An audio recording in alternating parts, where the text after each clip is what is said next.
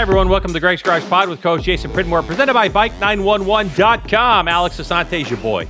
You need some help, need some guidance, especially if you're in California, especially if you're a motorcycle rider. I don't know, you got contracts, you've been involved in something. Go check out Bike911.com. Tell him Jason Pridmore sent you. Alex doesn't know me, he knows you. So, you know, I just got to go with the more famous person. Speaking of Jason Pridmore, finally back at home with his headphones on and his normal microphone. How are things, JP? Well, way better than they were last week for you and I. There's much more energy already in this podcast than we had last week when I was uh, in Milwaukee. You were in San Diego. People were like, "Yeah, we could tell you were, you guys were both a little, a little bit well." And I said, "Well, the thing that most people don't understand is that we spent 40 minutes just trying to figure out how to hook my shit up, while and it was late at night, true. and we're both, we were both on the on the verge of like, let's just do it next week." but neither one of us said it out loud. So we kept grinding and we got it done. So that was okay. Yeah, it was important. We got it done. I mean, the ratings were, or the, the, the downloads are two thirds or, yeah, two thirds of what they normally are, but I don't blame it. I don't blame people.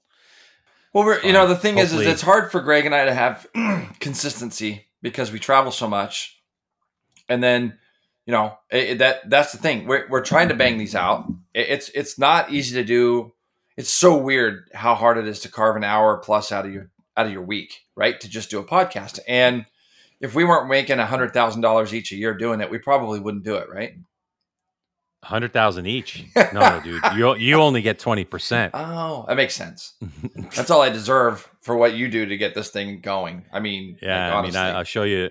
I'll show you my 2022 Kia Forte that I keep banging my head on when I get in the car. I tell everybody like I tall like, people. It's an hour for me. It's a like G Dub does four hours a week on this thing. I mean, by the time yeah, yeah, I got it. I got it to probably stuff, about like, four. Yeah, yeah, just creating the rundowns, and I mean, most of us live in the world anyway, so it's just a matter of like the hardest bit is like if I see something on a Thursday, yeah, and I'll be like, oh, oh, that that I got to make sure we talk about that, yeah, you know, like in the podcast, but I don't ever like write it down so I, you know, when I get to like Mondays doing the rundown and stuff, I'll like, uh, I, I could have sworn there was something Thursday right. that I wanted to talk about, whatever. And so there's a couple news things that we missed, but in the moment are really good. But we love doing it. I mean, we love doing it, and we love the fact that all of you people are are, are downloading it and listening to it. Cannot tell you how many people came to us. I think we mentioned it last podcast at Road America and said some stuff, and we absolutely love that you're listening. And Jason and I both, and I speak for Jason when I say this, when anybody comes up to us, and even if we're at the racetrack, you know where where you think our audience is, and says they listen to us, we we cannot be more appreciative because yeah, it's true. Yeah, it's hard for us to carve an hour, hour and a half, or whatever out to do this, but we also know that it's that you guys are taking an hour out of your life to listen to it, yeah. and we appreciate it. Really do. So I mean, it means a lot. It, it really does, and it's you know it's kind of funny because we've both transitioned, like both our paths in the sport have been interesting, and it's it's funny because I get a lot of people come up now that that you know are are our age, Greg, that remember when we were riding back in the day, late twenties. Yeah, you know, mm. it, yeah, exactly. They, but people remember when we were on track and and you know, kind of along with along with you know Greg Kramer and and Raj um, and obviously Hannah, we've you know being kind of the voices of Road America, uh, Moto America, have been a, it's a fun ride and seeing I think all of us that I just mentioned all want our series to continue to grow. We all want Moto America to, to, to thrive. We all want to see these these people that have dreams of racing bikes get to uh, the levels that they want to be at and successful, and hopefully make some sort of living being able to do it. And um, you know that's always been my motivation. That's literally been my motivation with Moto America. Is I want to be I want to be part of the reason of why it continues to grow and get bigger. And that's what we're trying to do. And even with this podcast, that's what we're doing. So welcome to another week. We got a, we got a busy one. Um, I know Greg's going to go through some news here in, in, a minute. There's been a few things happening this week that we'll go through. And then we're going to talk about the, the, the race at Mugello, which, um, you know, the Mugello race, I, I don't, you know, I guess everybody finds excitement in certain ways. It wasn't the greatest or most exciting race, but it definitely had some things that we're going to discuss about it. And um, yeah, and then we're headed off to we head off to Seattle next week, and this week they're at Sachsenring, I believe, right? The MotoGP guys are. Yeah, three weeks on the trot. You are correct, sir. Yes, sir. yes. Feeling mighty drunk, sir. All right, so we're going to get to the news presented by Arai.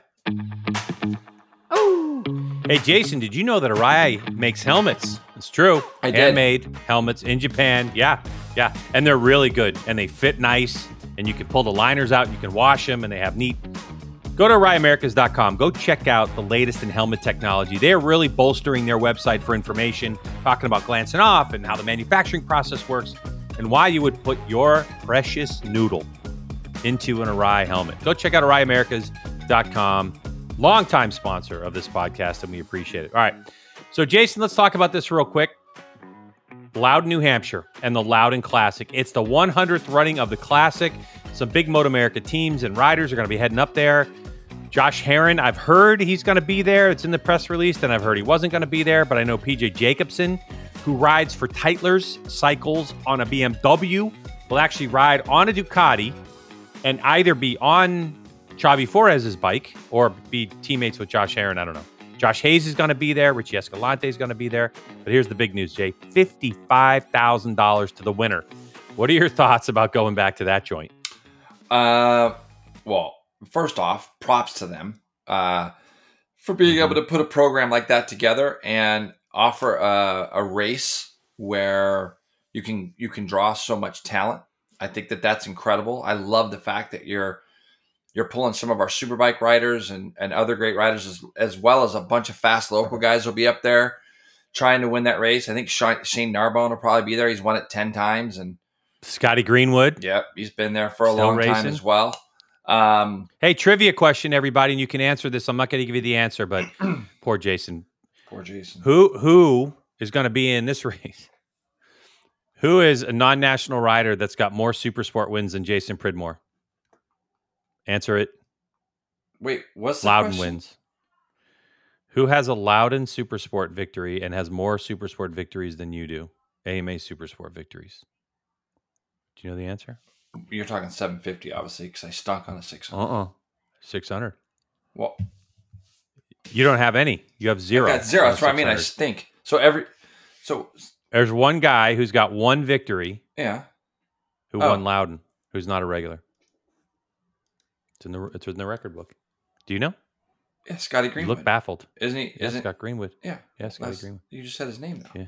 It's an easy one. No, I know, but then, all right. So don't answer it. Don't don't go. Anyway, These are horrible trivia. uh, I talked to Josh Hayes about Loudon, Jason. Because Yeah. when's the last time I was last there in the last national? So I want to say it was 01, 02 ish, Okay. maybe I couldn't tell you. somewhere around there.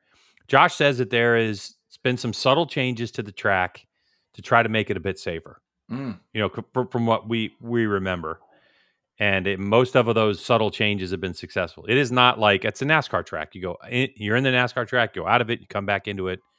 It's not the safest place in the world, No, but a lot of they have history made there. some subtle changes. A lot of history, yeah. a lot of history. Uh, I was I was going there since I was a little kid, so I remember I remember the old Loudon. Like I remember the old track. I got to ride the old track way back in the day, like when I was a kid. Oh yeah, yeah, yeah. I remember seeing that. Um, I mean, I was a kid. yeah, I've seen some old races, and Yeah. yeah. We went the other direction, and uh, you know, like oh, the- you would come down into the bowl, yeah, right? it went Yeah, that's way. right. It went the other way. So, so I, there's, you know, I remember the old Loudon. I remember how crazy it was there as a kid. In fact, I just read something where they were talking about how people used to line the streets, and it was like a parade every day you came in and out of that place. And I remember that when I was like eight, nine years old, going to the national there with my dad. I remember, Yeah, there was a lot of like uh, camping there. The Craziness, there was there was a lot of hate up. for Japanese bikes. Remember back in the day in Yeah. the eighties, early probably, late seventies, early eighties, blowing stuff up, lighting. lighting ninjas on stuff fire, things like that. No, it, so there's a lot of history there. Uh, a lot of fast guys came from that area. I, I'm really excited for the Loudon Classic. I I, I'm, I'm, I hope it's a safe race. Um, I don't know how many laps they do. I don't know how. I don't know the actual. I think it's like 20 laps or 25 laps. I think I read somewhere that they do. And It's middleweight sport bikes, but they're allowed. Like like Hayes has a bike that's got a two mil over kit. oh, really? So they're allowed Yeah. to build these bikes a bit.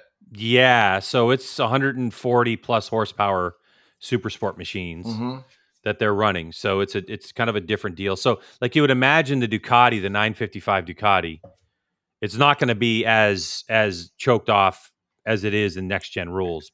You know, they're going to I think they open it up a little bit, but I don't know. I mean, it's supposed to be I heard it's on Mav TV. Oh wow, So- cool. I'll watch that. I don't know if it's live. I don't know what the schedule is. You'd have, I'd have to probably go look at the schedule maybe while we're doing this. But another bit of uh, you talk about history at Loudon, Jay. Who on this podcast at Loudon got their first top ten ever in AMA national racing, yeah, superbike racing? I don't know. Top ten seems like a lofty goal. Mm. Well, it was ninth. I still got to go back and look at that. I got to go back and look and see how many finished and I- all that. I tried. stuff. I tried. So what you're saying is that you're claiming that you got top ten, I got ninth with witnesses. Jeff White was there. and there was how My many? How many there, guys started? How many passed. guys finished? Do we know? Yeah, I mean it was a legit. It was it was AMA Superbike in like '99 or yeah, but it wasn't Superbike race. 2000. It no, no, it was Super- Formula Extreme, but it was still packed. It was Formula Extreme. I was on the stock 750 that I raced in 750 Super Sport. The only thing I would have different was slicks on instead of I remember the you doing DOTs we raced. I remember you doing that. What year was it? Jeff White would know better. I want to say it was 2000. Hmm. I want to say it was 2000. Yeah, So- I got some good memories of that. Place. I got good and bad memories of that place. I that's Yeah, the I only bet. it's the only place I ever crashed three times in one weekend. I crashed three times in one weekend there. Yeah, yeah, yeah. Crashed in qualifying on the Yosh Superbike going up the hill, chasing Doug Chandler. I was like, oh, I'm on a good lap with a Q, and I high sided on a Q going up the hill. So that was Hmm. unfortunate. And then the 600 Super Sport race, I remember getting a bad start and just edging up to the back of the lead group It was like Yates and Miguel and all those guys. And then I lost the front in that turn three. And my I literally stopped two feet short of the tires. And then it rained really hard. They called the race. We came back Monday and I went into turn one. And Tommy Hayden was on my outside and kind of just started to close down on me. And I I had somebody like on my left knee on the inside. I had, and so as Tommy kept cruising down, I couldn't I couldn't tighten up because somebody was on my inside. And my front tire hit Tommy's back tire, and I high sided onto the banking, like off, you know, I and I landed right on my back. And I remember being at Richie's Richie Alexander's house for like a week. I couldn't walk, I couldn't move because Wow. my yeah. I remember, but I had some other good stuff there too. All right, I'm actually going to give you an interesting Loudon story. Before I raced, I was there with a guy that I knew that I was helping, hmm and it must have been 90 90 was it 95? mm It was Yates when Yates, Aaron Yates was on Super Sport and he was traveling around with his dad in the van. And remember, Super Sport program back in the day would give the riders, Super Sport, 750 Super Sport riders, an 1100 to 750. You had to get your way to the track. You were eligible for Suzuki Cup. Yates crashed three times in one race It's pretty wild, yeah. and finished the race. So he was leading. He tucks the front. He picks it up. He goes back to the front, crashes again, and then he's in third place. And he and it's on the last lap, and he crashed in the that very last section before he got onto the banking. And I remember him, uh, the guy that I was helping. I was in the garage with right next to Yates, and I remember watching that deal. And Yates came back into the pits, and I mean, Jason, steam's coming off his bike, parts are everywhere, and his dad puts it up on the stand. Because it was raining, Aaron- right? You Yates, said you said it was raining. no, it was freaking dry Wow. as shit, Wow. and it sat there. And I remember him sitting there, didn't take his helmet off, and he just sat thinking about that race. And I talked to Don Sakakura after that, and Don said that was the race that got Aaron that Yosh ride. They said they'd never seen anything like it. Yeah. Crash, take the lead again. I remember. Ah, shoot, man. I know he listens to this podcast. I know he's an archer. Who's the dude in California um, who used to race Northern California? Um, Mark McDaniel. Mark McDaniel, I think, was the one who took the lead over in that race, and then Aaron passed him back. Good guy Wow. too. It'd be fun to have Aaron Yates on this podcast. It would. It You, would. you know the thing is about Aaron, and I've said it before. Like Aaron was when I think back to the days when everybody talks about how great racing was. Aaron Yates is one of the first names I think about. Me too. I used to be on track with that guy, and I'd watch him do stuff, and I'd be like, "Wow!" Like there's just he could do some stuff, man. He was amazing. But now I see him at the track. You know, he's working on Ash with Ashton over at Scheibe, and and people kind of walk past Aaron like they don't really know Aaron, you know, and it and it Yeah. Because Aaron he's such a he's such a mellow guy. He's just so chill. Like but to me, he's like he's like ex superbike royalty to me. Aaron is. Like I Mhm. look up to that guy a lot. Like the stuff he did, stuff he stuff he did on a motorcycle. I mean, I remember him coming through on the Harley 883s back in the day, and and then Yeah. riding 600 and 750, and like you said, going around with Lucky and and um, during the off season, we got to get Aaron on. I think it'd be fun talk. It would just be fun to get some stories out of him because you know they'd be told in a way where they'd be told in a way where they, they wouldn't seem like a big deal, but they really were. Yeah. Like like So, Aaron, let's talk about the Pit Daddy contest and how you ended Oh. up naked going running across the stage. throwing toys across the stage. That many remember? Oh my god! No, Yeah, the- the- those are some of the good. Those are some of the off track stories It would be fun. Yeah. I mean, snow angels in the middle of the racetrack. Um, rolling burnout after winning a 600 super sport race at Road America and then crashing it. flying jump kick at Daytona. Um, Oh, that is a story. Now a good- that is a story that I want to tell because that's what we showed. well, don't tell it now. on we'll wait. camera. We'll let him. s- No, no, no. We'll let him. but what what we showed on camera, Jason, is not the full story of how that whole thing unfolded. right. And I to this day will tell you he lost. He'll tell us if we get it when we get him on, but he lost I think fifty grand somewhere around there in sponsorship. Like people pulled their deals from him or fined him or whatever Yeah. for those those actions. Part of that action was the responsibility of us to. We didn't show the whole event. We showed the drama got- of it. I mean, this guy would go toe to toe with anybody. He was like at that time. He was the at that time. He was like the king of the late breaking guys. I mean, hmm he won races on a Suzuki 600 Super Sport bike that he had no business winning. Like Hundred percent. I was his teammate, and I was like, "Wow, he just won that race." And I mean, it was The talent. it- talent was just yeah, unreal. oozing, oozing out. And so Aaron would There's be a, a fun great- story. there's a- so if you guys think that that you'd like to hear something, you'd like to hear some Aaron stories. Like, we Yeah. I, I'm gonna talk to him at Seattle, and I'll say, "Hey, we want to get you on the podcast later in the year. Would you be interested?" And see what he says. All right, Jason. All right, Whatever. shift over Yeah. to some MotoGP stuff. Let's do it. World Superbike champ Alvaro Bautista gets two days Yep. on the GP23 Ducati at Misano next week. And we've talked about this already, Jay, but two days. Do you think that this is just a little bit of an FU to Yamaha only giving Toprak one day? Just a little bit. Oh, I didn't even look at it like that. I, I, I honestly didn't even think about it in that way because it's not. I don't. So where do you go if you're Ducati with this? What I don't understand is why. Okay, so like let's say mean, let's say he goes out there. and Wild set- card? okay, but let's say he goes out and sets the world on fire. The first five bikes across the line already are Ducatis. What do they need another Ducati rider for? I I, know, I agree with you 200%. The one thing I do, Bautista was interviewed about this and they asked him about wild card. And what Bautista said, what in addition to what you said, Bautista's like, look, okay, I don't know about wild card. I have no idea. This is like a thank you. The bike looks super fun for me to ride. I won Yeah. the world championship. That's why normally you give him a day. But he also said, and his quote in there was, "This isn't 2006, and I'm not Troy Bayliss." Because if you remember, Troy Bayliss won. you, you yeah, he won on a Honda at, or whatever. No, he won on a Ducati. You won a Ducati, Right? Yeah. yeah, you won the world. He won the World Superbike Championship, and then he went to Valencia and won the, the race that Nicky actually became world champion. He won that race. That's right on wild card. Yeah. And so he's right. He's I I couldn't agree with Bautista. It's a different time. So I agree with you. I mean, it should be what it looks like, which is a thank you to the World Superbike rider. It's an off week. They're gonna he's gonna go get to a track that he knows on a bike that he is what four year four years or five years removed from. Which can you imagine the development of this thing?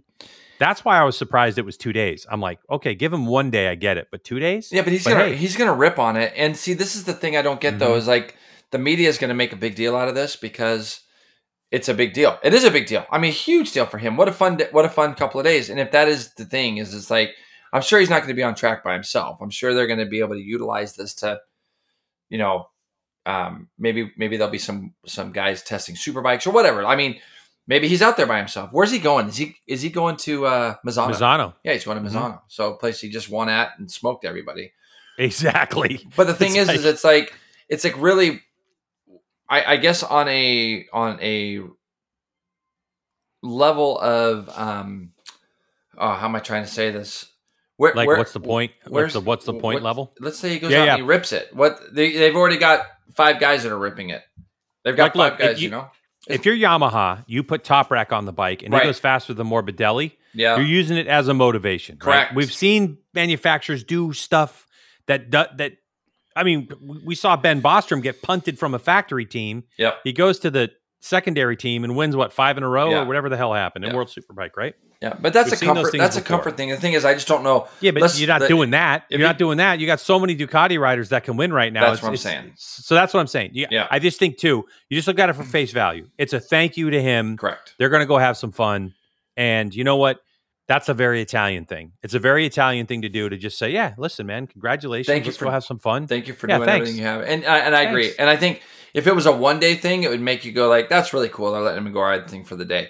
But two days, I'm with you. You kind of go like, "Well, what are we trying to accomplish here?" Because you know they're going to be throwing tires at it. They're going to be doing things. I mean, Sure. I mean, the guy could legitimately go out there for one day, put 60 laps in, and be like, "Man, that's so cool. Bikes are great. I really enjoyed it. All right, where's my Great. World Superbike? Send me back."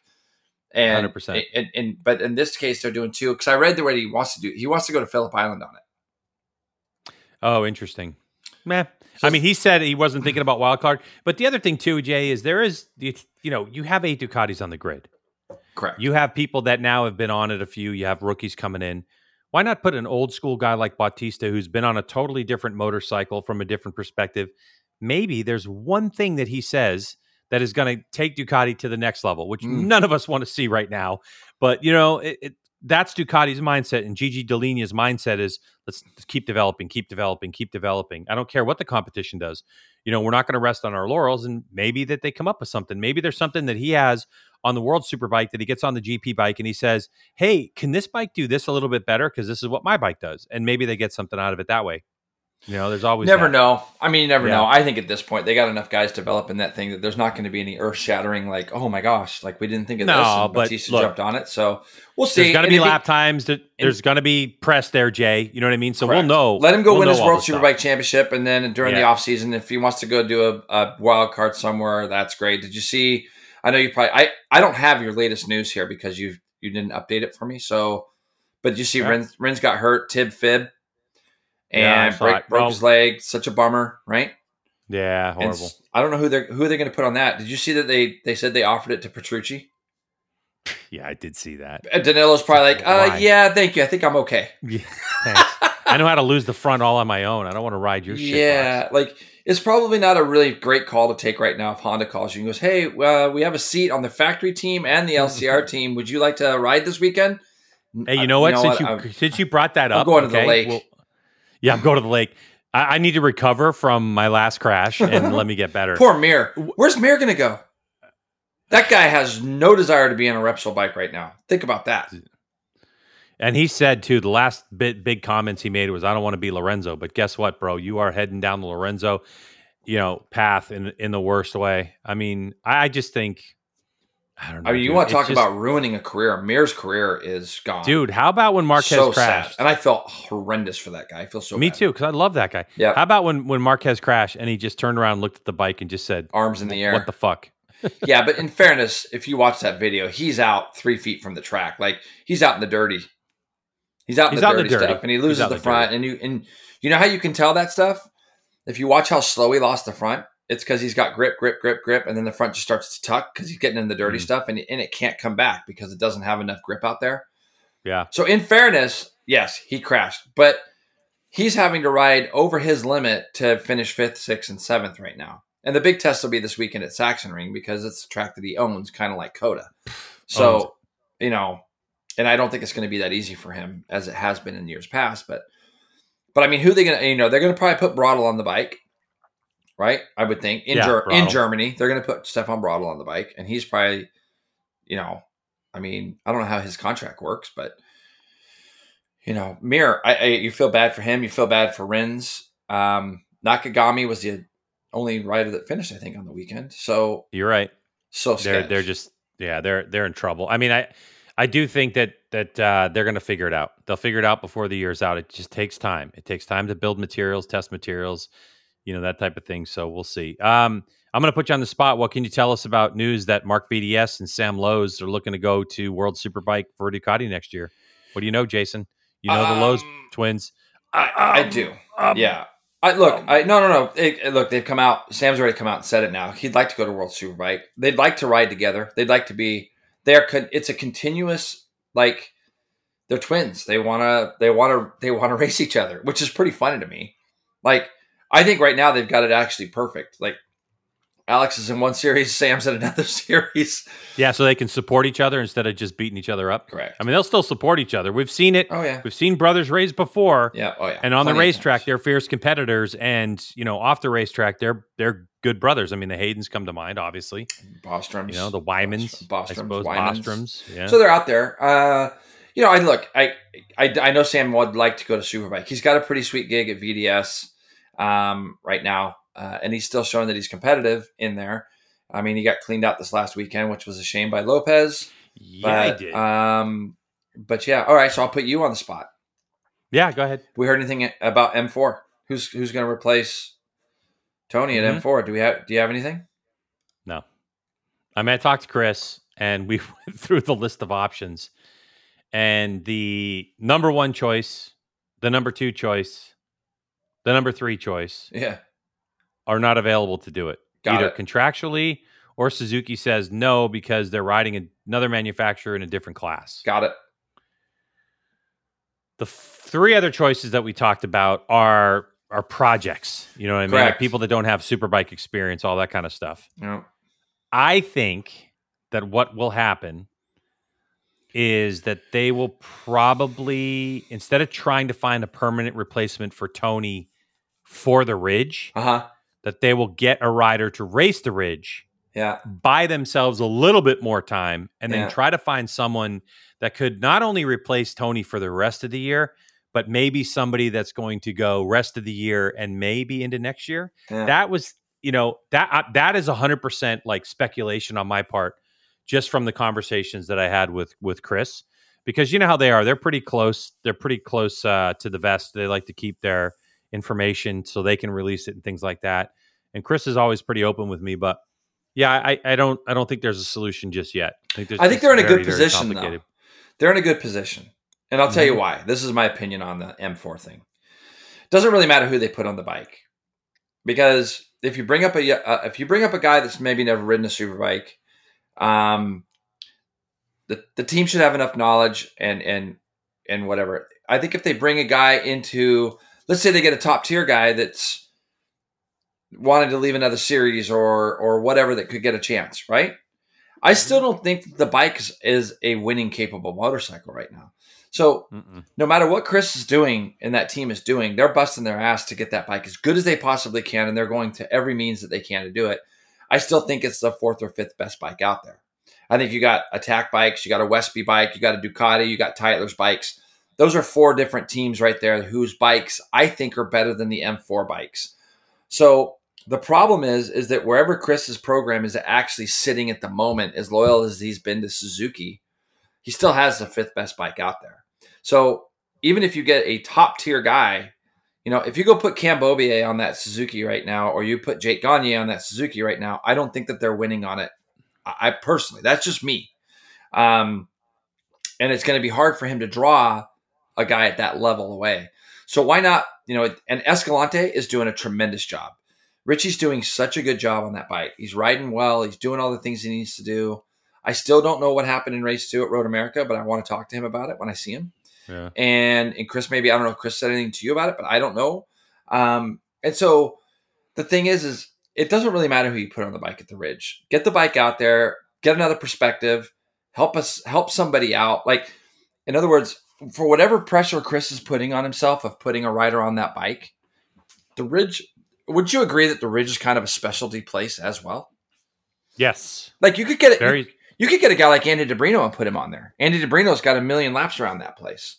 yeah, and right and Andy mm-hmm. DiBrino is a guy that you know you could put on that bike right now. He knows the track, and mm-hmm. he'd be able to probably give you some good feedback. Problem is, he's riding a KTM, right? So he's probably contracted with KTM to do um, Hool- hooligans. hooligans. though, because he's on. He's That's he's, right. he's gonna be on the MV Agusta. So he's already got uh, two. hopefully, He's already got two. you know- he's already got two classes. So you take him out of the Mhm. mix. But but if he was only, let's say he was doing stock thousand, if we still had it up there, it'd be like, let's throw DiBrino on the bike for this round because he's a local yeah, guy. yeah, yeah, You know what I mean? Yep.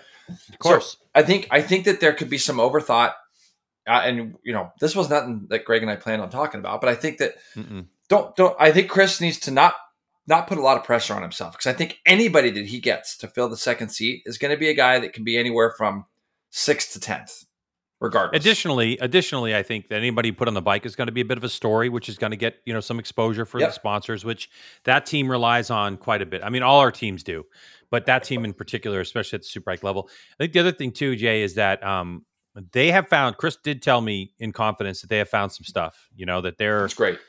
That the bike is going to be better from a power plant standpoint soon.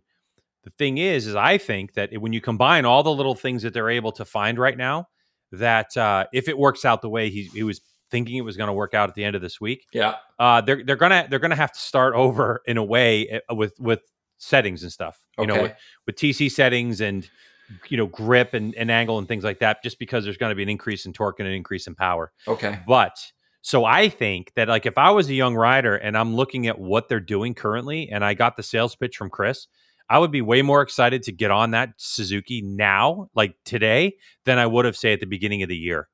Correct. So correct. I agree yeah. with that. can it can it win races? I mean, the combination. You have to look at it. They're still developing the bike. They're still refining the bike, and you look at refined packages, like on the Yamaha side of things. It's just it's, it's they've been on those bikes a long time. They've Correct. refined them. They're just incredible. And what we saw from Yamaha at the at Road America, it's going to be different at the Ridge. You know, and same thing with BMW. I'm really looking forward to seeing. This is our first real look and real test I think uh, at a track, I mean, the surface is still good, Yep. right? You get the ridge is good, but it's different from Bar- Barber, you know. And I'm looking at the BMW, going, okay, we know it's fast in a straight line, and we know Beaubier is an incredible racer, but you know, again, we're going to talk about all this crap next week. As Yeah, we we'll talk about it next week. Yeah, So- yeah. But No, that, that's where I'm looking. I just. I just feel like it's got to be a hard decision. It's got to be hard to like pull somebody out of your hat. But I think that for this round, specifically this round, the Ridge, Yeah. it's kind of a little bit of a specialty place. Yeah. I, I could I could definitely understand why Tony chose to pull the pin after Road America because the Ridge is a little bit sketch in some places, and if your heart's not there, it, it's it's a place where you got to hang it out a little bit. You know what I mean? And Yeah. um, it's it's kind of what my my dad used to call a scratcher's track, which is like a place where you've got to be. It's a place where real riders go to the front, and Mm. Yeah. and you know they're able to put some. Loudon's the same way. Loudon was always the same thing to me. It that's like- right. Yeah, you're right. You know yeah, I yeah. mean? Anybody gets a top ten in Loudon is an absolute legend. Yeah, because it's it's yeah. Jesus, here we go. oh my god. Uh, anyway, uh, let's talk Franco. Let's talk Franco Morbidelli because he made some comments about staying with Yamaha. They asked him in the press afterwards. you know what I mean? And did, did you see all that? Dude, I absolutely loved it. They like- did not know what to say to him when he goes, "Why? Why do you think I might want to stay with? Why do I want to Yeah. maybe stay with Yamaha? Like, And they're all like, uh, uh, uh, uh, Like, uh, nobody's even well, thought about it. this. And, and he's like, ask Lin Jarvis. He's like, So ask Lin. Jarvis. And it's like, woofa. Yeah, that was. uh but it was so great was- because they didn't know what to say to him, did they? No, they didn't know what to say. They were all expecting just the normal answers, and he actually gave them a real answer, and they didn't know what to do with it. Everybody's every everybody's like so. Everybody is so keen on like, well, Morbidelli could go to World Superbike because he was, you know, he was in the paddock at World Superbike at the last round in the Yamaha garage, you mm-hmm. know, and and it's like, mm-hmm. so he's there, and then you sit there and you go like, well, he's going to lose his ride. Where else is Morbidelli going to go? Yamaha, Yamaha, Yamaha, and he just looks at him and goes, well, what makes you think I want to stay here? Like, and fair play to him. Hey, A hundred percent. and he just got done beating Quartararo, right? He just got Yep. done beating Quartararo. Now look, Morbidelli, like you can honestly say, has not he has not had the results. But again, it goes back, Greg, to what you and I always talk about. Greg and I talk about this all the time. You got to have the bike, the team, the crew. You got to have it all around you. And if any one of those little tiny bits are missing, um, in this case, maybe Morbidelli, you know, ha- crew chief. It could be whatever it is. Whatever it is, he's been a little bit off the boil compared to Quartararo, and he has not been getting results. So if you look at results on paper, Morbidelli should be sent down the road. But there's always more to it. And the fact that he's kept, Always. and the fact that he's kept plugging along, and then he goes and beats Quartararo. Now Yamaha's going, oh boy, now we are we're in big, big, big trouble, right? because Quartararo's talent level is without question, and he hasn't forgotten how to ride a bike. All of a sudden, no Yep. shot. But then, Where Morbidelli got hurt, and he's on his way back, and that's the other thing. Okay, you're on your way back from injury. You need more of a support group than ever. yep, I think you know more people telling you, dude, don't worry about it, we got you.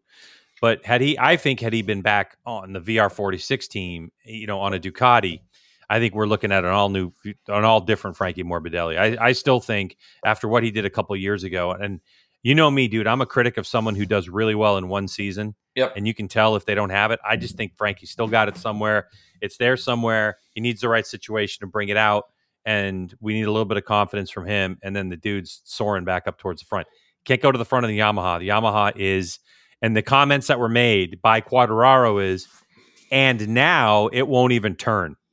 It's Well, like, holy crap. because the pace has gotten so much faster that now the the deficiencies of this bike are coming out and it, but see the thing if i find really incredible is and you can never truly get into the mind of these guys but like you have to remember for the better part of three four years Quartararo has been going to the racetrack and he walks into those garages at every round going i'm the guy to beat i'm the guy to beat and now he's going in and he can barely get in the top 10 he can't even get out of q1 to get to q2 anymore yeah. I mean, psychologically, that is such a mind screw on you because you you're literally going from being the guy to a guy. That's it. You're a guy now. You're you're you are back there and you're getting, you know, and obviously we know the bike's not as good as the other bikes. Ducati's done such a tremendous job as far as how they've gone about their business with the bike that they have in both series. Like, you know, both series Yeah. everybody's talking about Ducati ruining the racing, and the racing in World Superbike is definitely fractured. In MotoGP, I still love watching it. There's so many great stories. But I mean, right now, the KTM is the next best bike. If you're not on a Ducati, 100%. you better be on a KTM because you can't be on a Honda and you can't be on a Yamaha. It, You're Mhm. I, and then you got to look at Aprilia, but where's Aprilia been the last couple rounds? Like Dude, nowhere. They're so, they're so close, but like the they they get close at times, but they just can't put a race together.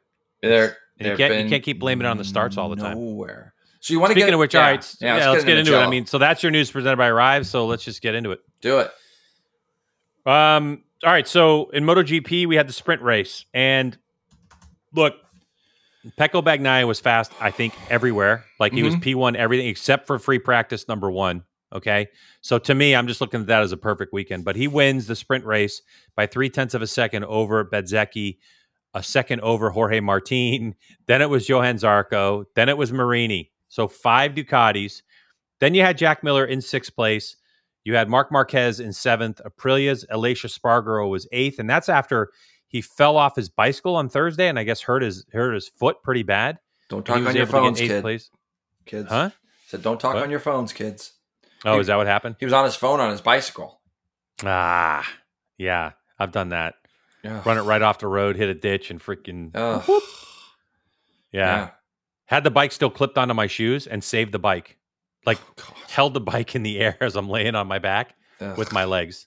Bastianini on his return, who is not to form yet, No, but he's will there. be. He was six. Yeah, he will be six and a half seconds back. So he had two injured riders. Okay, Mhm. beat Quartararo in tenth, Binder eleventh, Oliveira, Vinales, and Di Giannantonio and Michele Pirro uh, ended up your last point scoring person.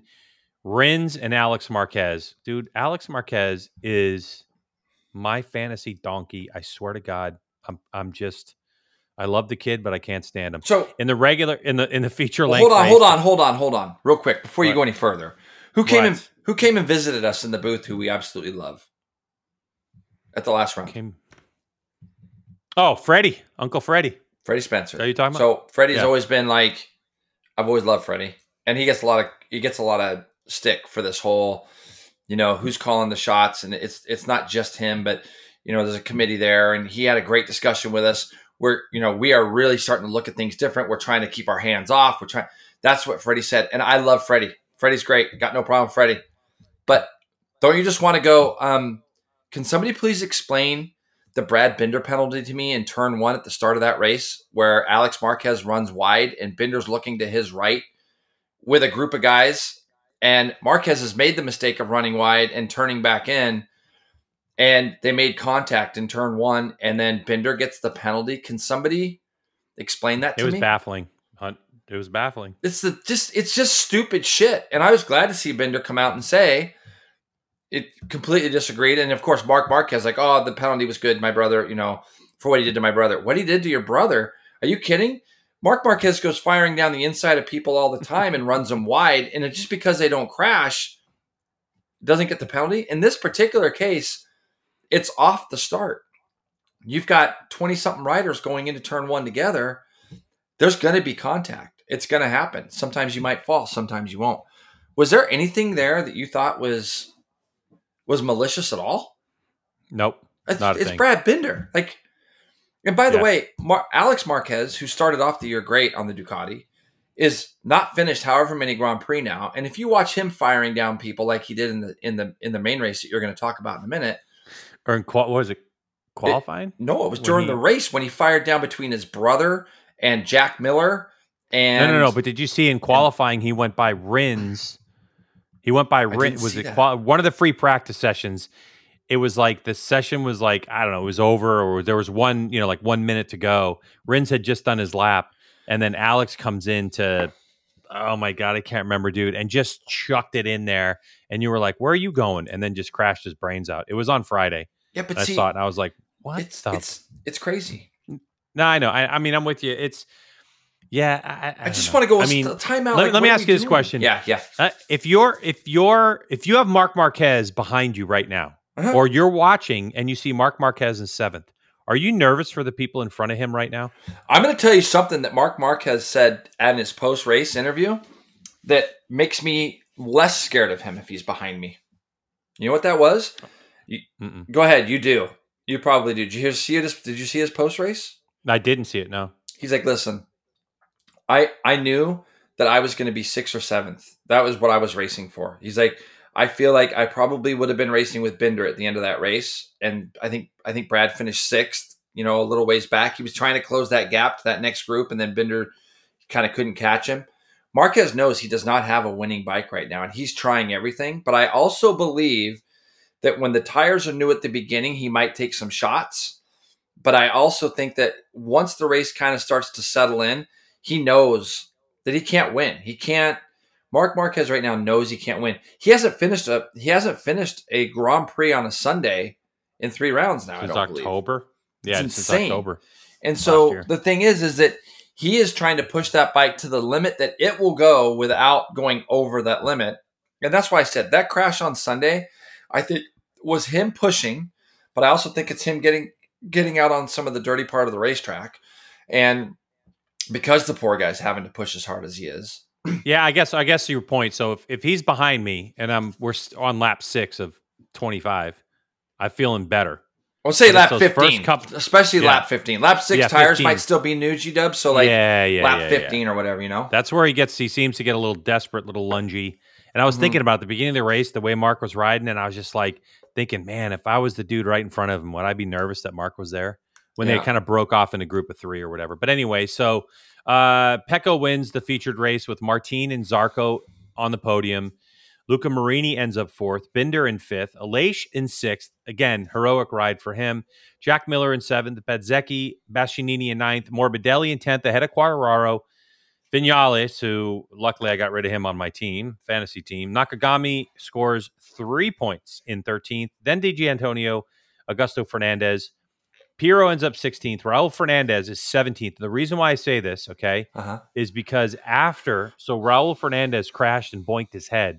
Okay. And then he said after the feature length race that he was fine the first couple laps. Then he started getting dizzy and sick and started throwing up in his helmet. oh, good times. And he thinks it's because of the painkillers he was taking Yeah. because of the shot, the crash that he took. Yeah. But man, that to me sounds more concussion-y. But you know, it wasn't addressed. It was like, all right, well, I'm just going to go home and feel better. I feel like it's preseason for me, so I'm just going to go get through Sachsenring and then you know get to the uh get to the, the summer break and then i'm not even going to take any time off i'm just going to keep training and blah blah blah Don't they do but they that do was that was Sachsenring, concerning for me and then they go to Assen, right? They have three week three races back to back to back. Isn't that yeah what they so do? they go Greg? they go Sachsenring Yeah. assen and then right Then they have- then the, they have time the off? sokol the sokol race or whatever was canceled i think Okay. Yep. I'd have to go double One of the them definitely got can. I, I'm on the calendar. I can have a look at it for Right. you. So July, basically, they don't go back into action until I think they have the entire month of July off. So they won't be back in action uh, until after Assen until Silverstone. Crazy to think that these guys have that many races and they take a full month off in the middle of the year. I mean, the teams aren't going to Yeah. have any time. So I think when you look at some of the stories, it's like, why are we not talking more about Johann Zarco? He's he's putting together a really good season, and he's He is. and I he deserves the right. the reason on. why we're talking, the reason why we're not talking about him, yeah. is because he can't get five points on everybody yet. He's has never won a MotoGP race. I know. You know, and that that to me is like the biggest thing. It's like you need the biggest points difference is first to second. He's so, 1.9 back at the end of this race behind arguably the best rider in the world right now, Bagnaia, who is who is it just seems like he always is able to find his way to the front. It was interesting watching Bagnaia lose his mind in qualifying because if you watch qualifying too, I was like, dude, what are you bitching about? Like, stop with the gesturing. It's it's Marquez was trying to go out and chase after Bezzecchi, and Bezzecchi pulled a quick one and got out of the pits pretty quickly. And so Marquez was just rolling onto the track. And and what was funny is look, I know it's a distraction when you see a guy pulling onto the racetrack. I get it. But Bagnaia didn't look at it like that. He looked at it like Marquez was pulling onto the track to just go and chase Bagnaia. The thing is, is that Marquez pulling onto the track literally from pit lane, he moved over to the left. If Bagnaia would have just continued on his lap instead of losing his brains when he sees Marquez pulling out, he would have he'd have been so far ahead of Marquez that Marquez would like even Marquez like I wasn't looking for him. I wasn't. It just worked out where Bezzecchi got out quicker. Did you watch that?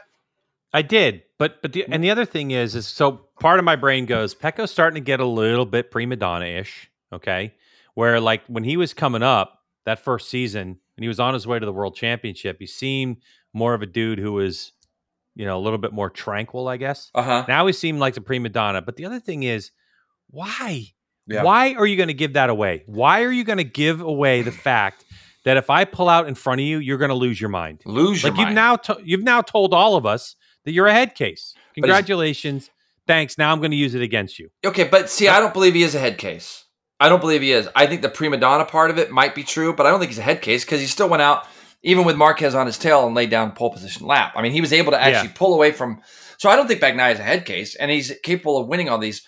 I just think it's funny that that that that Marquez was a distraction to him. And and Greg, when you're coming from that fast, that'd be like coming to the end of the front straightaway at Road America and there's a guy pulling out of the pits. It is a bit of a distraction. But if that person, let's say that would have been Di Giannantonio pulling out of the pits, do you think Bagnaia would have given a shit? No, I just think no. if you look at it in real time, maybe that Marquez was out a little bit further than he should have been. I think maybe Marquez you... knew though. He even said he pulled over he got out of the way, but but Bagnaia already blew the corner. He'd already blown the corner and thrown his. I actually watched it because my mom was like, my mom comes, she goes like, she goes, "What's going on?" Because I'm screaming at TV. Jason, like, yeah, oh Jason. Gosh. So, yeah. So, she, so anyway, it's, it's kind of a non-factor happening. anyway. It yeah. It's a non-factor. I mean, it's. It's know, just listen. Funny. I hate to say it. Yeah, Marc Marquez is one of the best motorcycle racers to ever live, but right now, unfortunately, he's a top six guy. You know, Binder ends he, up. He can't eh, even can't yeah. even finish a long race. Yeah, Luca Marini was impressive. He's fourth. Binder fifth. I mean, you kind of like look back through this and you go, okay, and Jack were they were only ten point nine back. They had a good battle for sixth and seventh. Um, Bezzecchi was a little bit of a shocker, especially after the sprint race, doing as well yeah. as he did. He ends up eighth here. Yeah. Couldn't really get anything going. And like you said, I think Bastianini he'll come back. Um, you know, they're like they're kind of like I think Ducati's take on it is like, let's get these three races under the belt in a row for Bastianini because it's kind of like the start of his season, and then he'll have mm-hmm. a summer break and he'll come back strong. Um, you know, but but is there a more is there a more confusing or compelling guy than Maverick Vinales to you?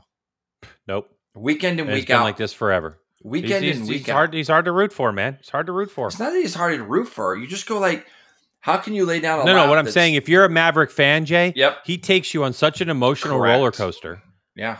That it's it's hard to, to to love the guy and to be one of his fans because you're just like, dude, seriously? What's harder for you like, to what, believe? What happened? What's harder for you to believe that he's 19.1 seconds back or the or he only beat Taka Nakagami by 2 seconds? the 2 second thing. I mean, that's harder for me to believe. I mean, I mean, yeah. right? I mean, I mean, it's kind of like yeah, yeah, yeah. It's yeah. And then Antonio's on the hot seat right now, and it's going to be interesting to see what happens there.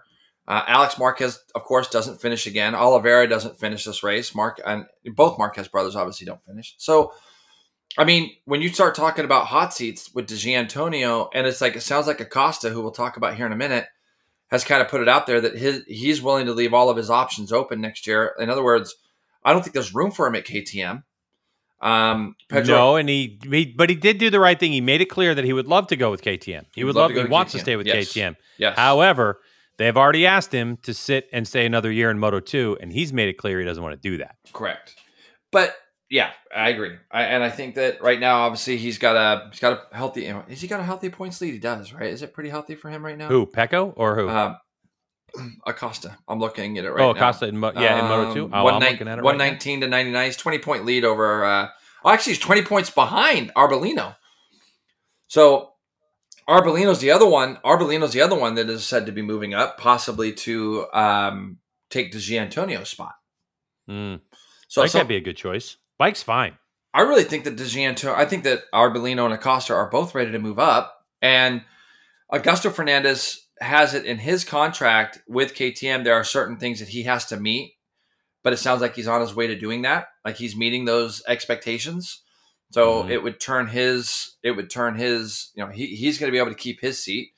Then you got Miller and you got Binder. They're obviously not getting rid of them. But then you got, what do you do with Paul Spargo? He's already signed for next year. So like, where does Yeah. Acosta go? So does it does it kind of mean do you, does it mean that Arbolino and Acosta are going to be fighting for that same seat at Gresini? Mm. It's interesting, right? Mm-hmm. Like where are people moving to? There might be an available Yamaha seat. Yeah, and like, in the but who's dying to get on that shit box? Who's dying to get on that? You know, and then they're talking about Marc Marquez at KTM in twenty five. So the Moto two race. Sorry, we were done with Moto GP, were we? Yeah, we're done with Yeah. MotoGP. Moto two, Pedro Acosta over Arbolino, which was six point one back. Jake Dixon ended up third, putting in a, a- another good result there. He beats Aaron Canet. Sadly, Aaron Canet uh, had a big crash in qualifying. He was your pole sitter for this race. Broke a couple bones in his right hand, but soldiered on. 8.8 back. Um, I think Dixon got him on the last lap, which was a shame uh, for him. Vietti ends up uh, fifth. Alonso Lopez, who cleaned out Sam at the beginning of that race, um, he ends up getting two long lap penalties and ends up sixth. Salač seventh. Salač was a front runner for a while there, Greg. He was up in the top three, uh, and he slid back to seventh. Uh, Manuel Gonzalez, uh, Chantra, Garcia, Pasini, Joe Roberts ended at 12th after, again, a little bit puzzling to me because Joe, he wait, wasn't he, didn't he qualify in the second row? Yeah, I think so. Yeah. So joins at 12th. And then um Foggia, uh, Bo Bendsneyder, and, and Ogura, which is he still hurt? Is Ogura your boy? Is he still hurt? Yeah, I, I mean, I guess I, I just hope he hasn't lost his magic, dude. You know, like Yeah. I'm, I'm a little concerned. I, I mean, I hate to say it, but I hope he's still feeling effects from his injury and he's just not back up to full fitness because, wait, hey, sometimes it happens. You know, you It go does. magic, magic, magic, crash, and then you lose it. But yeah, Um yeah. By the way, Joe had qualified in P two. He was, yeah.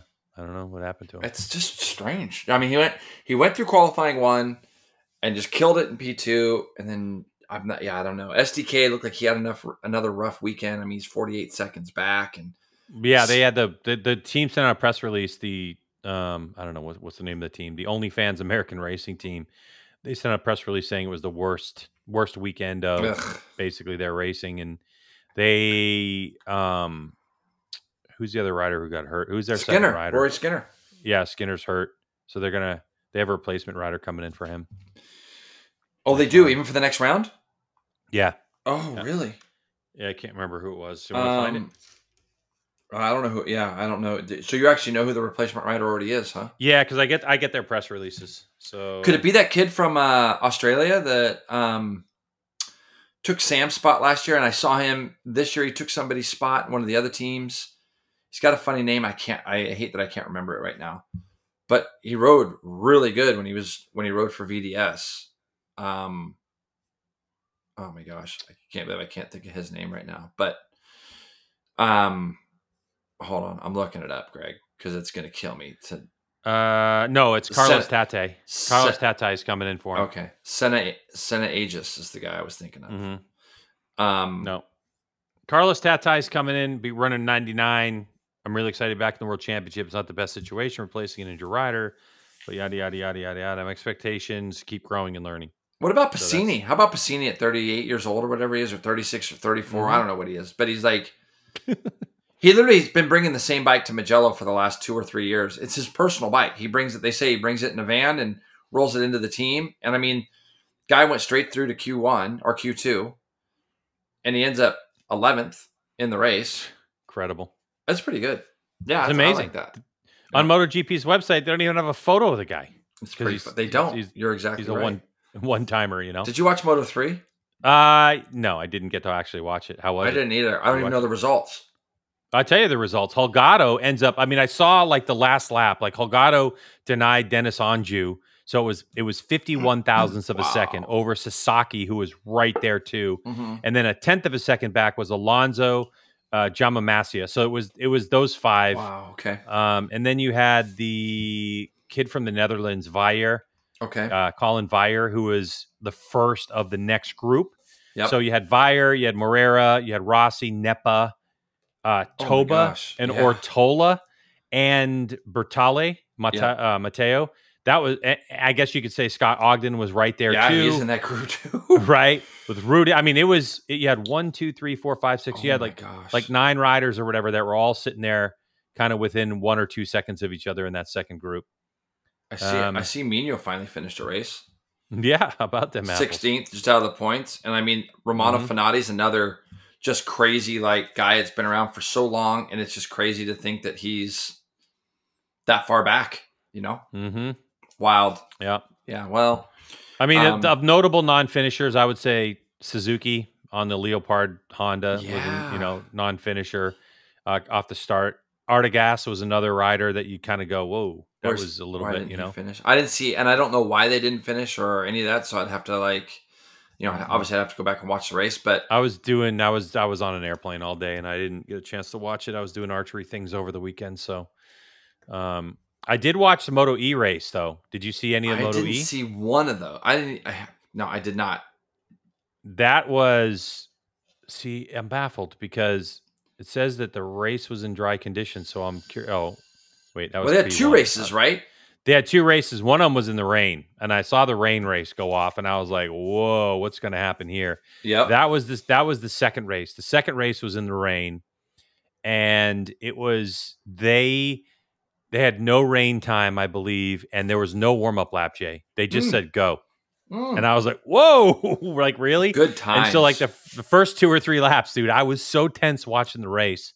And Granado ended up uh, like, because again, I'm really interested in Moto E because they're all the Ducatis now, and that Ducati looks just absolutely freaking amazing. I'd like to see it.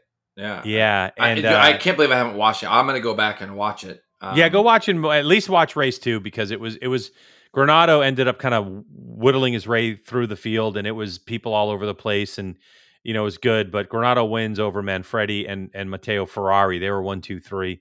Those two, Manfredi and Ferrari, the two Italians, they were locked in a little battle, and then Spinelli. So you had Granado, the Brazilian, three Italians, and then you had Jordi Torres. Uh, in fifth place, Garzo, Randy Krummenacher was in seventh, Perez. So Krummenacher. bit of a different race. That was- that that's where he's ended up. He's ended up in Moto Isn't it? E. yeah, And Tito, Tito Rabat ends up 13th in that race. Like I'm just looking at the Mhm. results. Maria Herrera's back there, and like Yep. in race one, I've never even heard of the guy that won. Andrea. Oh, Andrea Manta- Mantovani. Mantovani. Mantovani. Ferrari. Yeah, he's in the RF. Cassidy. Krummenacher uh, ends up fifth in that one. Hector Garzo. That gets just wild when you look at it and you go, and yeah, it's just, uh, yeah, Moto E. I gotta watch it. I, it's And weird. guess who's lead, guess who's leading the championship in Moto E? I don't know. I mean, I could look. it Jordi up. Torres. Jordi? Torres. Yeah. Yeah, he's got a two point lead over Matteo Ferrari. Yep. Who, and then Hector Garzo is right there in the mix. And Krummenacher's 63, Krummenacher's in fourth with 45. Oh, it's just pretty close. Mhm. It's all pretty close. So, yeah, Yeah. interesting. So they, I don't know. I don't. I well, I should know. I shouldn't know probably because I don't know what their schedule is. I don't know where Moto E. I don't know either. Yeah, and when they're coming, when they're not coming. Um, Yeah. But, but, the yeah, Ducatis look good, man. They look good. So I have to take. you know. I have to take a look at it. They're fast. I the one thing I like to do is go last year's Moto E and look at this year's Moto E in the dry, and I, I didn't do that this round, but I Yeah. do want to do it just to see. But so so that's pretty much it. They have um, Germany. Jay, what do you think? I mean, are we are we giving the race win? No, Are we giving a podium to him to Marc Marquez? I could see him maybe putting it on the podium, uh, Yeah. but I, even then, I think it's going to be a struggle. I think over race distance, the Honda right now just doesn't quite have it, and with the unpredictability of just you know, look, Marquez, he might win a sprint race. you're right, you're right. He might win a sprint race. He might win a sprint race. Um, yeah, I wouldn't put it past him. Didn't he win here last year?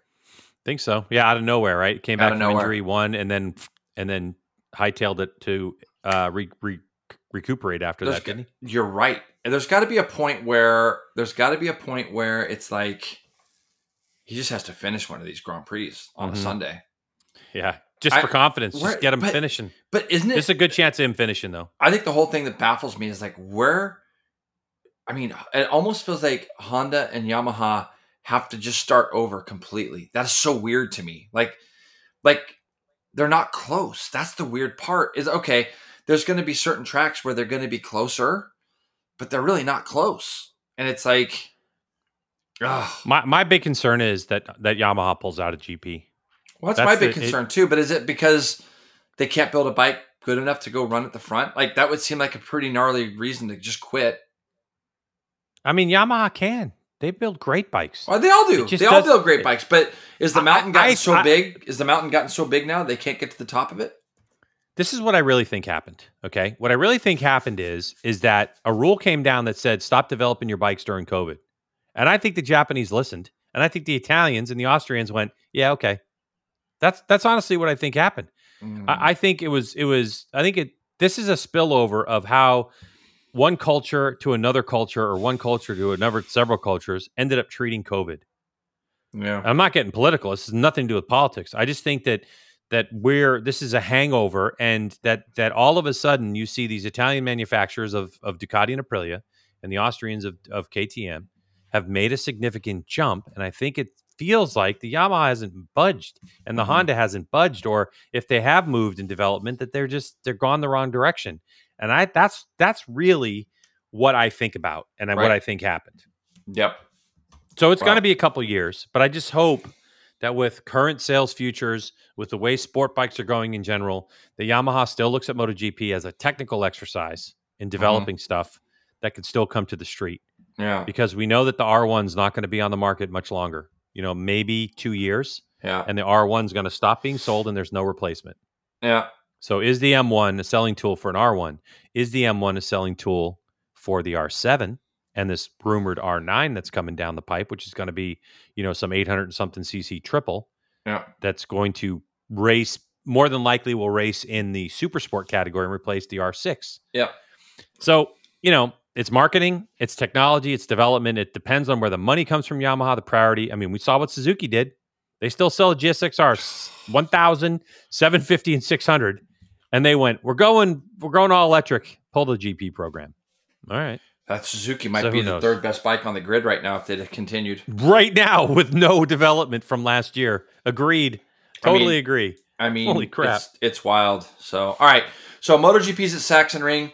Uh, Yeah. And real quick, Greg, just real, real quick, uh, just for anybody that might care about this on our podcast, but uh, it was Jet Lawrence, Plessinger, Webb, Cian Cirillo, and Dylan Ferrandis in uh, Colorado. Jet Lawrence right now is just, it's not even close. And his brother Hunter is doing the same thing in the 250s. Hunter just continues to like finish second in the first moto and then smoke everybody in the second. So in the 250 Mhm. moto, it was Lawrence, Justin Cooper, who had a tremendous first moto and then kind of uh, went down early in the in the second and fought his way back to fourth to get second overall. Levi Kitchen third, Shimoda and Chance Hymas ended up fifth. So right now in those two championships, the Lawrence brothers are collecting a lot of uh, All right. But a, a but lot of bonus checks.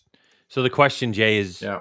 does Hunter or sorry, does Jet do a Carmichael? That's the question I have for you. that's Can he do a perfect season? That's what. and by the everybody's way, if you're new, if you don't really follow moto, there's two motos right on Saturday, and then then they combine those two to get an overall Yeah. based on your points. If you're one one, that means two points, you win. So the overall, hmm Carmichael twice in his career on two different manufacturers yep, won every freaking moto, and obviously by winning every moto, you win every, you know, I mean- every uh every whatever overall. and getting Can like fifty thousand, getting fifty thousand a bo- moto or a hundred thousand a moto. How Like yeah, it was like yeah, it was it was getting like a hundred thousand dollars per moto win. Promoto win, something then like that. two, and, I- and like two fifty for an he- overall. No, no, no, Yeah. no. That was a big deal because, um, like Honda nearly went bankrupt because he first did it on a Honda, and then Suzuki had signed him after that, and they actually took out a Lloyd's of London policy against that, and the and the fact that Ricky went and did it again. It's was- pretty wild. It's like it's Yeah. it's um. Well, right now nobody. It literally looks like Hunter's riding around. When you watch him ride, it looks Jet, like he is Jet. just No, Jet. Jet. I mean, sorry. Yeah. It, it looks like Jet's just riding around. It doesn't even look. It looks like he's got two more gears to go if he needed them.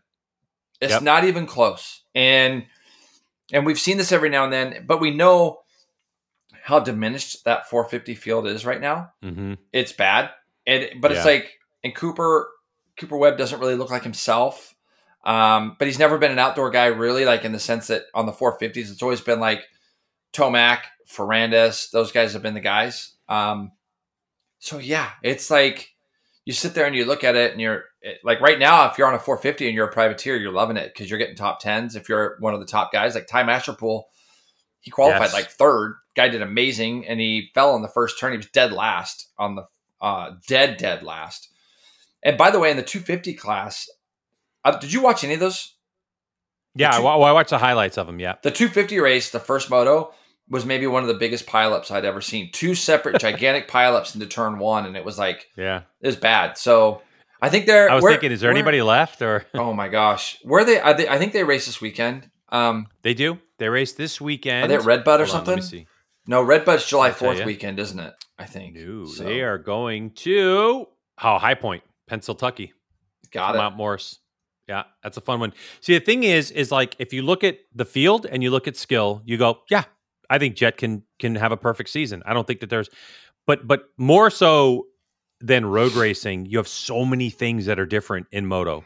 Yeah, If, if it rains, right? Correct, like correct. I've seen bikes pile up with mud and the radiator and the motor overheat. You know, that's a moto over. Or if you don't get a good start and you're in fifth place or something, you take a rock to the radiator. You know, there there's there's on top of all the normal stuff, the losing of focus and all that stuff. So there, I think there's a lot more factors than there would be in road racing of someone who's completely dominant. So you, but I think skill level right now and the way the team is dialed in and confidence and all that stuff, he could do it, man. And it and well, it yeah. would be incredible. Well, to your point too, like when you start talking about moto and the conditions, but if we go and we say if the bike doesn't break and he doesn't fall and get hurt, does he win every moto? I think he does because I think even if mm-hmm. he even if he's dead last, if he's DFL off the start, he he's going to come back through the field and he's that much quicker than everybody right now. And he he doesn't he doesn't even know what getting a bad start's like. It's like when you watch the start of those races, he goes off into turn one. He's got a bike length on everybody. Like in every Yeah. moto, it's like he's just gone. He gets killer starts and disappears. So, anyways, um, So we're going to wrap this thing Yeah, up. Uh, next week, up. we're going to talk about obviously MotoGP. We'll talk a little bit about Pro Moto, but also we're going to take a look at the FIM World Endurance, Jay, the 24 hours of Spa, because we have a Moto America racer that is over there competing on a bike that could possibly win. And that is Xavi Forés. I don't Yeah. know. I haven't seen the entry list, but I love Xavi Forés. I'm a big fan of his yep, and I'm definitely going to be keeping an eye on his results in the 24 hours of Spa. He and I had a conversation that you would not have the ability to have a conversation with him Mhm. about because I've raced Spa and you have not. you've ridden Spa, No, I raced it. Damn it. rode it. No, they they actually I was in the middle of a race. Whether I actually had had- passed somebody or whatever on, is but- irrelevant. yeah. I was in a race. I raced it. okay. Jerk. That's cute. Huh? Nice Mm. work. No top ten there though, huh? So we don't have to hear about that. Uh, uh, hmm, Yeah, close. close. Yeah. Okay, got it. Well, that's Mm. fair enough. Close. All right, everyone. G Dub and I are going to figure out how to do our podcast next week. So I'll be on the road early, getting up to Washington to be up there for the Ridge. So I will. I'm going to take my microphone, G Dub. I'm going to make you so happy, so we don't have to. deal Folks, what's the over and under that Jason actually takes it with him? I'm taking it. Okay. Don't bet against me, people. Don't do it. As Jason would say, don't bet against him. It's a sucker bet, like the FFL Yeah, I'm. in I'm, Supercross. I'm taking it. I'm going to take my microphone and we'll kill a podcast. I'll probably be in some hotel room next Tuesday evening somewhere doing. And you're, you're flying out Thursday, Yep. so you fly out, get in there Thursday, and then uh, Hopefully Thursday morning because I really want to get to that uh, field course that they have that's in uh, on the the you know maybe what an hour away from the track. There's a field archery course, and I Yeah. love shooting there. Yeah, that's cool. So yeah, so, Nationals this year is actually out there. It's in it's it's up north, north of Seattle, and I'm thinking about going. It is Yeah, one of the good. most spectacular places to shoot on earth. It's such a beautiful place, man. The Ridge is such a great. It's such a great area. Such a cool place. Uh, Mhm. Love going up there. Now we're on a little bit of the West Coast swing with Moto America. We go from there down to Laguna Seca, newly repaved, which should be great. Um, so yeah, we got we got uh, we got a lot going on. We got got a lot of things happening. So thanks again, everyone, for listening. Um, have a, a great weekend. Enjoy the Sachsenring, and uh, we'll talk to you next week. See you.